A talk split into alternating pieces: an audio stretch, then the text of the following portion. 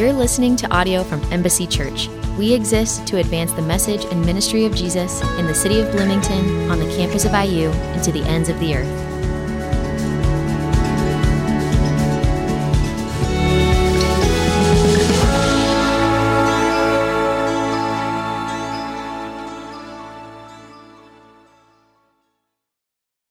How you guys doing this morning? Ooh, I like that. Yeah, she said, My name's Ernie. I'm not from Cincinnati. I'm from Louisiana. Me and Chris, or Critter, as I've known him my entire life, have uh, grown up as friends from Louisiana. And God, through these crazy ways, brought us into the same network, planting churches a year apart, a couple hundred miles away from one another. And, and so it is, I actually had the opportunity to come about a year ago, a year and a half ago, and teach when y'all were at the graduate. And now I'm here again. And we had him a couple weeks ago come teach at, at Mercy Hill. So we're taking photos of everything and being like, what's different? That looks a little different. I like that. What are you doing? So if you see me asking weird questions, I'm just trying to figure it out, you know? And so, but it is, it is great to be here with you this morning. And, and by the way, I just want to say something about your, your, your lead pastor, Critter. Um, he is an incredible man of God. And I, I count myself very blessed to have him as a friend. And last night we were hanging out till too late for a guy that just had a baby to hang out, the thing that we were talking about was you guys. He's just talking about how he loves his church. He's talking about, man, how much he wants to see transformation in his people's lives. And just that's just what goes on in his heart and mind all the time. So if I could just lend anything to you, anything that if you even remember anything this, is like listen to the lead shepherd that God's given you. He has your best interest in mind. And he really loves you. Yeah. So I drove through the snow to get here. You know what snow makes me think of? Christmas. You know what Christmas makes me think of? How much like how much Thanksgiving gets the raw end of the deal. Because it's not even Thanksgiving yet. Some of you are like, thank you. It's like Thanksgiving is the best holiday. Because nothing is expected of you as a father. I have three kids. I cook food, I eat it, I have a food coma watching football. The kids do whatever they want. I don't care anymore. It's done. Christmas is a whole to do and it costs a ton of money. And so, for those that are looking to Christmas already, you're wrong. You're missing the best holiday. But also, when I think about Christmas, I think about New Year's. And y'all were talking about not meeting on New Year's and all that. And, and whenever I think about New Year's, that's like one of the days I dread the most because my wife loves making resolutions and she's good at keeping them. And like five days in, like by January 5th, I've already forgotten what mine are. You know, it's just, it's over, it's done with. And I understand why people do it because many of us look at us and go, hey, I didn't like Ernie 2022. There's some things that are pretty shabby about that. I, maybe Ernie 2023 will be a bit better if I start getting in shape, running. I'm not going to do any of these things, eat, you know, right? Like all this list of stuff I'm not going to do, but it'd be really idealistic if I did do it. It ends up what happening for most people. I'm assuming that I'm like most people, that we make these big, lofty goals about how we want to be different and how we want to be and how we're going to do it on our own ability and how we're going to do it through discipline. And a couple weeks in, you realize you're not doing any of those things. You just kind of feel worse about yourself, you know? I think that kind of relates to many of us how we think about growing physically. We also think about that spiritually. That many of us have a moment, we go to a camp or we have a men's retreat, or there's something that happens, or someone maybe loves you enough that they tell you, hey, there's something not right with your walk right now. And you have this moment, you're like, yeah, I need to do better. I'm going to do better. And you make the plan, and you walk after it, and you chase after it. And point, two, three weeks after that moment, you're back kind of where you just started. And now you're just feeling shame and frustration that you can't do the Christian life that you want to do. It leaves you in this really weird place I got one more story before we get to the text that kind of relates to this one. It's about Lion King. I'm like, Ernie, how is that going to relate? Like I said, I have three kids a nine year old, a six year old, and a three year old. And because I've had three kids, I always know what the next movie, my youngest, the spoiled one, is going to want to watch next or be obsessed about. And we're right on the verge of Lion King. And Lion King, if you haven't seen the story, it's your fault. It's like 20 years ago when it came out. But Lion King, this is the story. It's about a little, little lion named Simba who's like the son of the king. And one day, his uncle, whose name is Scar, kills Mufasa, his dad, and then gets Simba to blame himself for it. It's a little dark for Disney. Disney goes pretty hard in this movie. And so he runs away, and if, if, you know the story, he finds these two people, you know, Timon and Pumbaa. One's a meerkat that can't be alone, and the other one you don't want to be downwind of. And they're just hanging out, and they teach him a word because they can see that he's sad. They say, Hakuna Matata. And they have this great song that we all memorized when we were kids and listened to it. That was amazing. But the message of it was hey, it doesn't matter that you didn't measure up. It doesn't matter that you didn't be the person you thought you were going to be. It doesn't matter. Nothing matters, in fact. See, the story of Hakuna Matata is like it's the other end where we don't shame ourselves, but we say, hey, nothing really matters. It doesn't matter. I'm just going to give up. I'm just going to lean into it. And you end up living for so much less than what God had for you. In fact, you end up being like Simba, eating bugs and saying, slimy, but satisfying. And so when we can't make it over here by pulling ourselves up by our own bootstraps, we, we begin to just say, hey, it is what it is. This is as good as it's going to get. And we settle for so much less than what God has for us. See, I think this story resembles us as well. Just two extremes. One, where we're trying to do the Christian life on our own by our own power, and the other one, we've just kind of given up and we're just kind of showing up. I think God has more for us than that. In fact, the passage we're going to look at this morning in 2 Corinthians 5 really points to some realities that we need to grab hold of. That who we are has more to do with what we're going to do. It's not what we're doing is going to make us who we are. See, what changes us is not what we do, it's who God says we are. And so when we look at 2 Corinthians 5, we're going to start in verse 14. There's three we are statements that we're going to be going through, and we'll be going through them as we go through the passage. But first, let's pray. Jesus, thank you so much for the opportunity to gather as the people of God to make much of you. God, I ask as we look into the word that you would begin to reveal the things that are true about us and true about you. God, I ask that we would enter into it unguarded, that it would have its way with our lives, and we would walk out of this room transformed not because of a speaker or because of a gathering, but because the word of God bears fruit in our life. And so I pray that would be true this morning for these men and women and for me. Amen. Okay, we're going to jump right into it. 2 Corinthians 5 14 says, For the love of Christ controls us, because we have concluded this, that one has died for all, therefore all have died. And he died for all, that those who live might no longer live for themselves, but for him, who for their sake died and was raised. From now on, therefore, we regard no one according to the flesh, even though we once regarded Christ according to the flesh. We regard him thus no longer.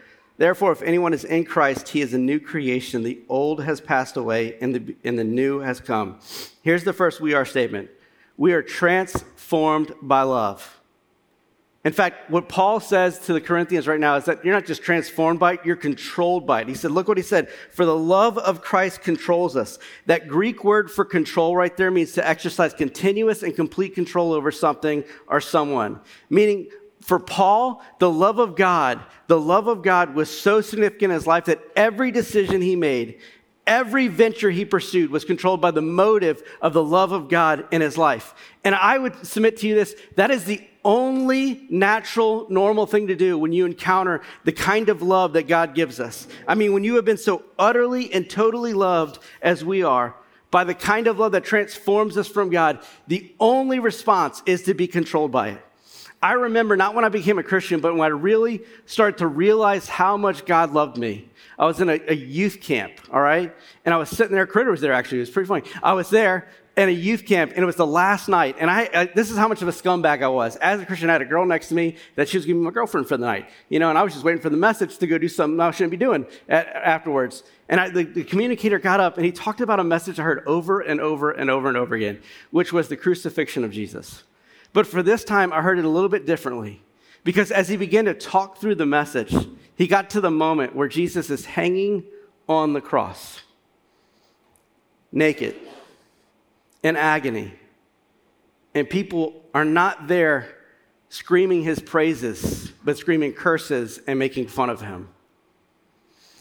And the speaker began to illustrate this that at that moment, that is when the sin of the world rested on the perfect Lamb of God. Every sin. I want you to think about the weight of that moment right there. Like, think about the things that you've done that you put in the closet that you don't want anybody else to know, but God knows. And when you wear them for a little bit, how heavy they are. Now imagine that plus 100 billion, or however many people have ever existed, all placed on the person of Jesus. All that weight. And what we know by Scripture at that point, Jesus, that God the Father was pouring out his wrath on sin in the person of Jesus. And then there's these people that he's there to save, and they are screaming at him, mocking him. The kind of people that show up to an execution to laugh at those dying. That's a dark picture. And what does Jesus say? He says, Father, forgive them. They know not what they do. I was like, Are you kidding me? That would never be my response. Who loves like that? I would, I'd be like, God, I'd be like, Father, they're hurting me. They're killing me. Strike them down. I'm out of here. They don't deserve it. But God's love is different than ours. God's love comes from a perfect source of Himself. It's so different that the Greeks had to give it a different name agape love. A love that's different than the phileo, the friendship love that we could have, or the passion of an eros, a love for a, a lover. It, it's a much different love that God has loved us with. And at that moment, I was like, God, you love me more than I even love myself. No one loves me like that, that you would see the darkness, the ugliness in me, and not run from me, but run to me. Even as I've been mocking you with my life. That's the kind of love that transforms and changes us. See Christians in the room? Paul was transformed by the love of God because he, grabbed, he began to grasp the gravity and depth of God's love in such a way. And when you're loved like that, it changes you, it transforms you. In fact, Paul says it does. He says that we, he, when, because he's been loved in such a way, he says, from now on, therefore, we regard no one according to the flesh, even those we once regarded Christ according to the flesh. We regard him thus no longer. See, when you're loved and you realize the amount that you're loved by God, it causes you to see people differently. What Paul says here is he said there was a time that we just related to Jesus in a, in a physical. He was just a religious, historical figure but not anymore because of the love of God. And because of the love of God, now we even see people differently than we saw them before. Before, before the love of God entered into our life and had control over our life, we saw people as something to control, something to add to our life, something goes, oh, what does this friendship mean for me in my future? Is this leading me to the life that I want? It was totally self centered on us. But Paul says when the love of God takes hold of our life, it transforms us to see people as eternal beings with eternal destinies and to love them like God loves them. And because his love controls us, it transforms us. Look at verse 17. Therefore, if anyone is in Christ, he is a new creation. The old has passed away, and, the behold, and behold, the new has come. That when you become a Christ follower, a Christian, you know what the Word of God says about you? That you're a brand new person. You're not a 2.0 version of yourself. What the Word of God says in Ezekiel is this is this what He does in a believer? And I will give you a, a new heart and a new spirit I will put within you. And I will remove your heart of stone from your flesh and give you a heart of flesh. And I will put my spirit within you and cause you to walk in my statutes and be careful to obey my rules. Who causes transformation in your life is not man, it's not you, it's not discipline, it's the presence of God. The motivation is the love of God. And what the work of God does in you is it makes you completely new. Guys, some of y'all need to hear that this morning. Because there's things you're holding on to that you aren't anymore. There's old habits you're going back to that aren't your habits anymore. So often we identify ourselves by the things that we've done or the things that we do instead of by the work that God has done. And right here, he says, You are completely new, transformed. But that's not all the Word of God says about us. Look at verse 18. He says, All this is from God, who through Christ reconciled us to himself and gave us the ministry of reconciliation. That is, in Christ, God has reconciled the world to himself, not counting their trespasses against them, and entrusting to us a message of reconciliation. Therefore, we are ambassadors for Christ.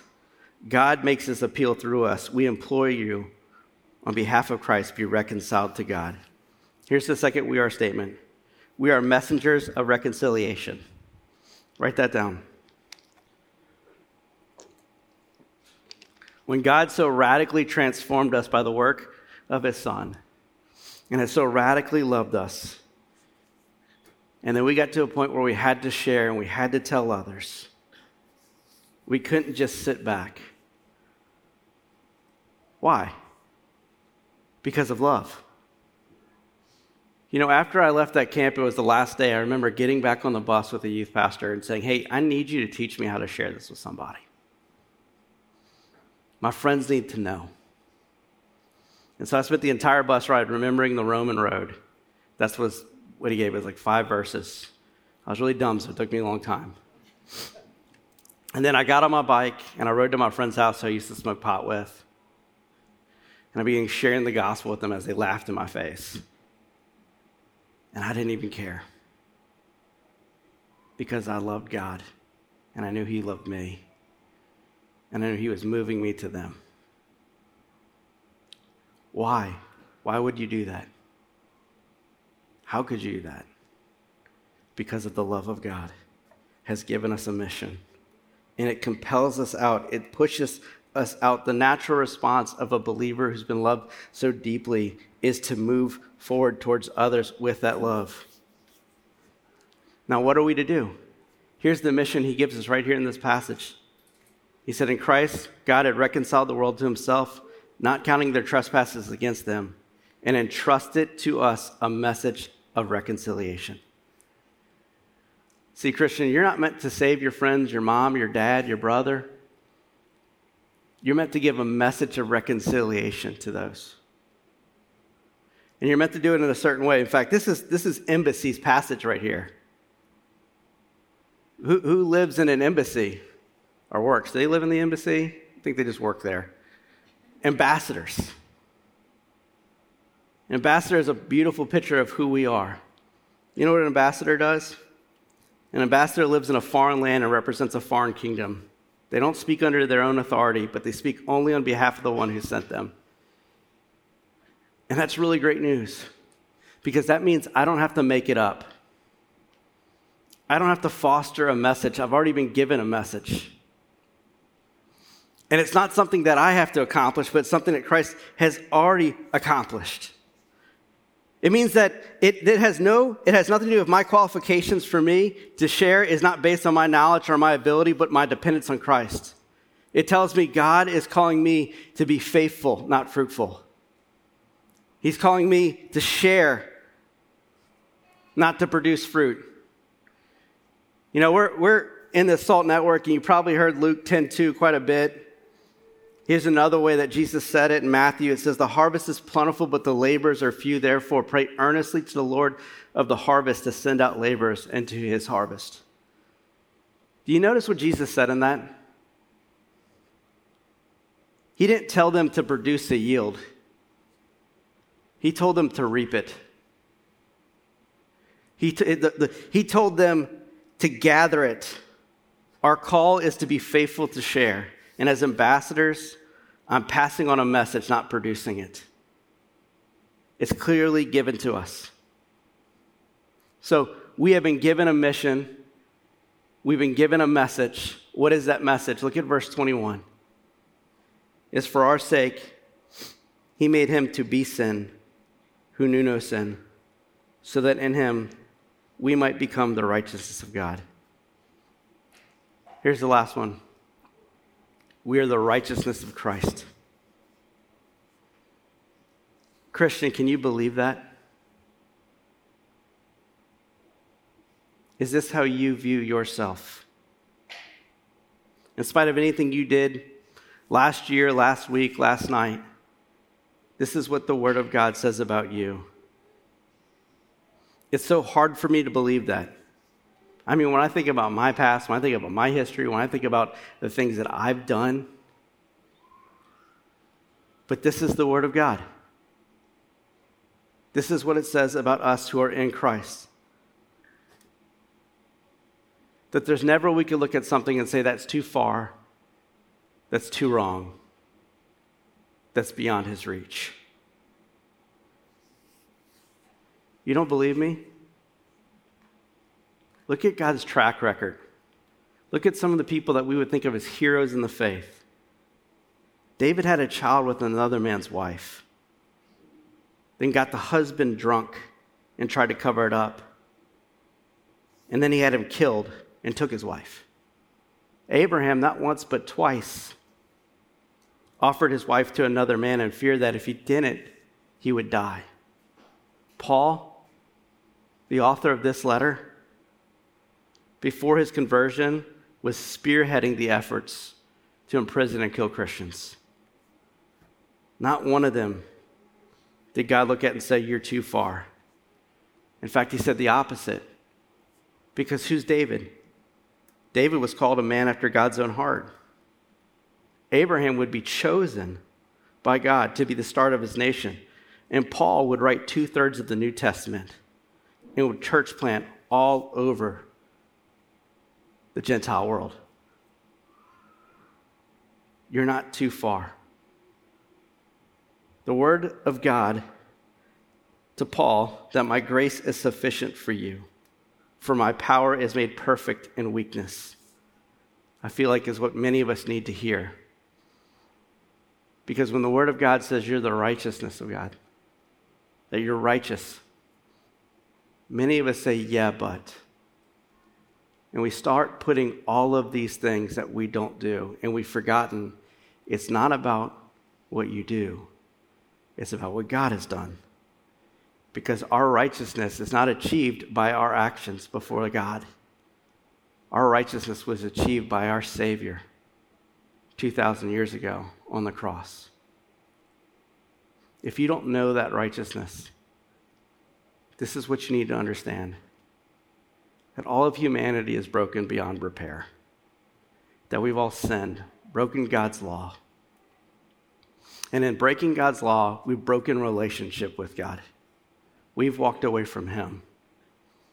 But God was not satisfied with that story. And he came here, put on the flesh of man, lived the perfect life that we were meant to live, and then was punished in our place on the cross for sin. And what Romans 10 9 and 10 tells us that if you confess with your mouth and believe in your heart that Jesus is Lord, then you'll be in relationship with Him. And what He has done is taken on your sin and given you His righteousness. He's traded rap sheets with you so that now, by trusting in Him, you could stand before the Father righteous, claiming the life of Jesus over you. Amen.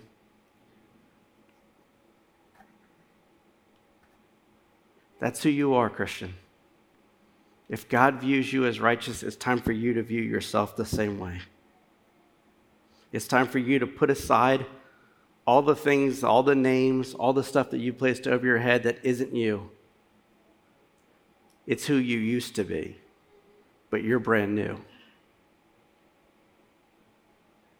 See, we're people that are controlled by love. We're people that have a message of reconciliation. And we're people that are righteous, not by our works, but by God's. And I can't help but think if that truth reigned over us, how differently Bloomington would be. If there was a people of a group of this size that lived out and lived into the love of God, were sent out because of the love of God and walked in their true identity as righteous people of God. Let me pray. Jesus, thank you so much that your word says in Isaiah 118 that when we show up with all of our sin and our mess and we want to hide, it says, Come now, let us reason together, says the Lord. Though your sins are like scarlet, they shall be as white as snow. God, help us to believe the truth.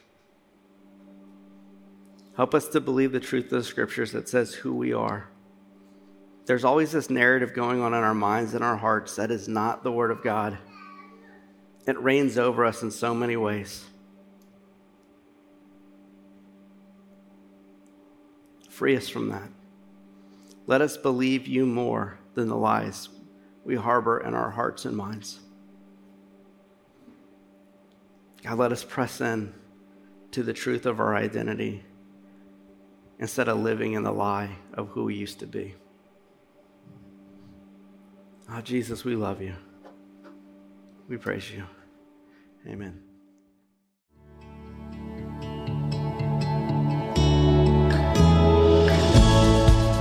Thanks for listening. To learn more about us or to get connected, please visit embassyBtown.org.